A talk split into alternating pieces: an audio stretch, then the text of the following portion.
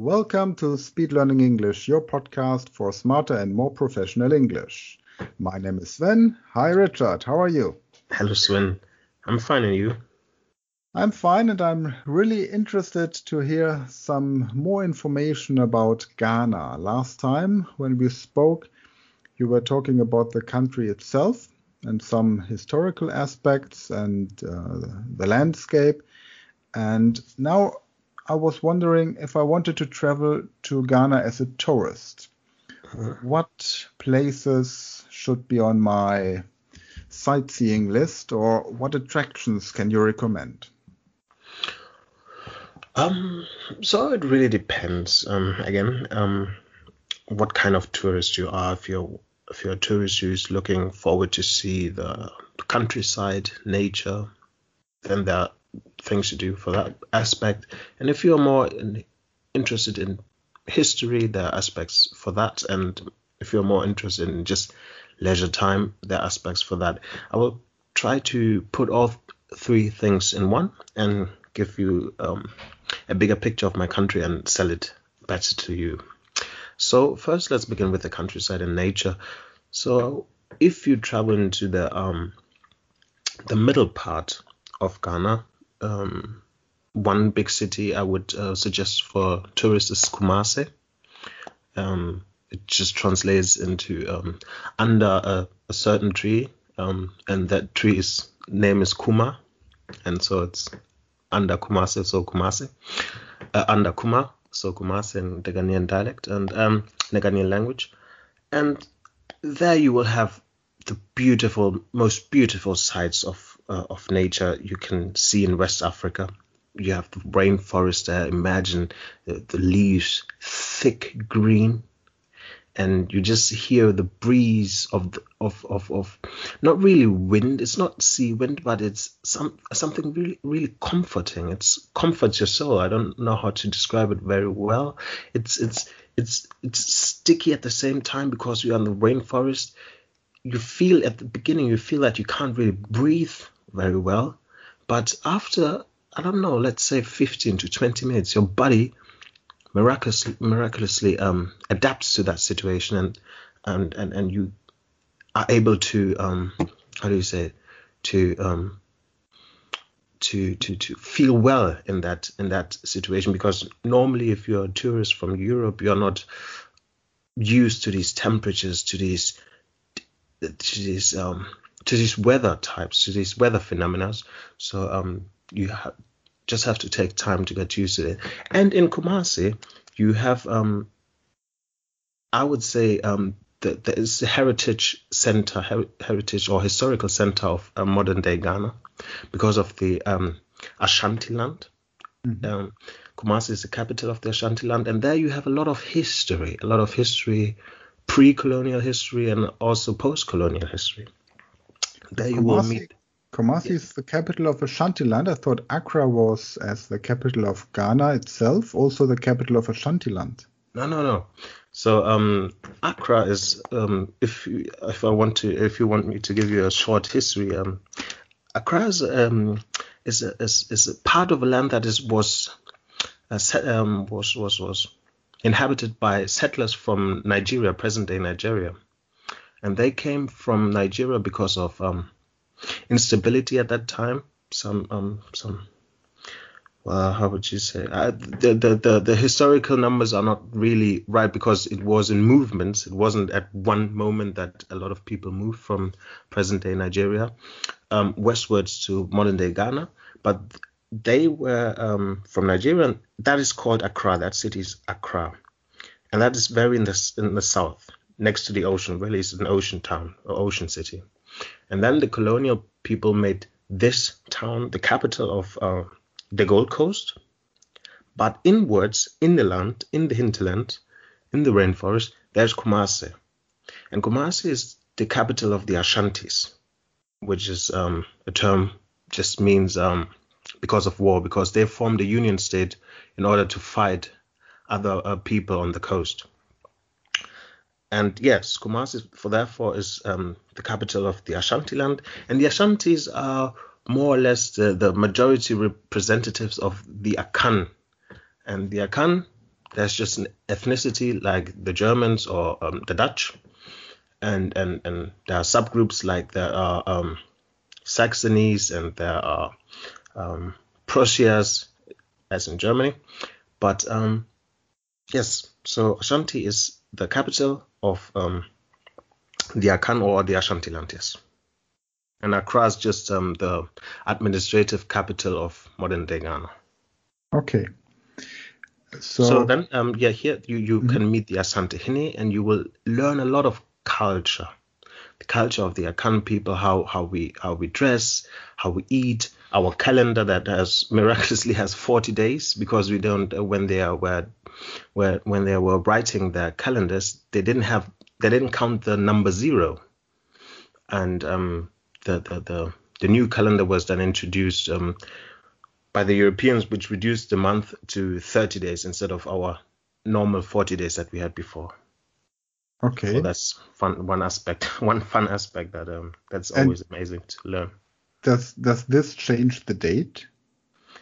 Um, what do you mean? Uh, so yeah, so we have yeah uh, no no. So for example, if you we have um cultural um festivals, um one is the Akwesi That's um fun, funny enough, it's it's always on a Sunday, and um, it's for uh, every 40 days. So every new month there's one Akwasidae. So we we didn't change our festivals and our cultural rights to um to the 30 days calendar. We stick um these festivals and um, historic events or events um, to the 40 days calendar. There's also another another interesting thing that is prob- probably, as far as I know, exclusively in Ghana that you also are named after the day of uh, the week that you were born. For example, Kofi Annan, the former UN uh, secretary, um, was born on a Friday because his name was Kofi. Can you say uh, something about that? Yes, this that's also something that um, tourists um, will um, will encounter when they visit Ghana. So after they, you always will hear Ghanaians say "Akwaaba, Akwaaba," which means um, welcome. And we are very, um, when it comes to hospitality, I believe we are among the best or one of the tops on this planet. And um, the second thing you will hear is they will ask you for your date of birth. And normally for Western ears, that sounds really, especially if you're a woman, you wouldn't like to give out your age. But the idea behind is to understand the date you were born. So if it's um, Monday or Tuesday or Wednesday and so forth, then you will will be given a, a name, an Akan name. So we, the Akans, we name our children after the days they are born. So, for example, if you're born on a Monday, you will be called Kwejo for a man. And um, for, for example, if you are born on a Tuesday, you will be named um, Kwabena for a man. And uh, let's not forget the uh, the women. If um, if you are born on a Tuesday and you are female, you will be called Abena. So they will ask you for the date of your birth, and then they will give you an um, Akan name, and then they will always call you with your Akan name just to make you more feel more um, home at the end of the day. Yes. And and do you have a special relation to other people who on which which day were you born? So um, I was born on um, on a Monday, so and I'm male, so I will mm-hmm. be called Kwejo. And do you have do you equivalent for female would be Adwoa. Yes, I mean, um, if you say, um, yeah, there was always this incidents where you say, well, I'm also a Kwejo, then the other person says, well, I'm also a Kwejo. So there's um, um, um, um, um, a bond in that sense. If you meet somebody, if you're maybe you're called Julia and you meet another Julia, in that sense, that would be, um, or if you're called Sven and you meet another Sven, in that sense, that bond. And I found I found that it's more with the surname in Germany. Like, uh, uh, my name is Frank. Oh, my name is Frank too, or Müller, and uh, this this uh, has a, a, deeper connection because you think you might be related uh, over a couple of corners. I don't know. That's but, also true. Yeah. Yeah.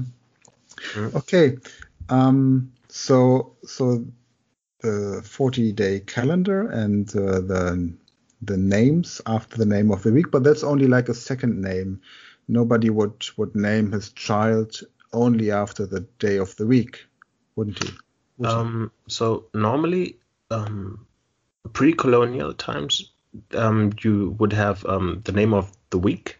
Then you will be named uh, after an ancestor that has um, has passed on. For example, you will be given the name of your grandfather or your grandmother or your uncle, and then you would also have um, um, yeah, that's that's really it. And then you would have that's really difficult to describe for European ears and European logic to understand because um, you will then be given a, a, a, um, um, a clan identifying name, if if that is um, something uh, uh, if I could put it that way, because um, we don't we structure our society into clans, and nowadays the word clan has uh, I don't know a different meaning than it actual the actual meaning. A clan is just a bigger family. So um, the the family as such, because we are very family oriented, and then and it's not really a family. It's really a group of people. It's, really then a group of people. So in the Akan we have we have twelve clans, and the Akan I don't know we have we are roughly twenty million people in present day Ghana, and um so you understand uh, 12 divided by 20 million there's that, that that clan would be a lot. So it's not a wider family in that sense. But then that clan would um, you would then identify it. And that clan in actual sense is what they then call uh, for example they call in germany um stamm. That would be the stamm then. Um, but nowadays a lot of people ignore that and that's really um, something that people who are um, really interested in culture or have uh, national sentiments use that and um, kind of um, try to propagate that in modern day. Okay. So the name seems to be very important in Ghana. So the, the symbol or the the meaning of the name and also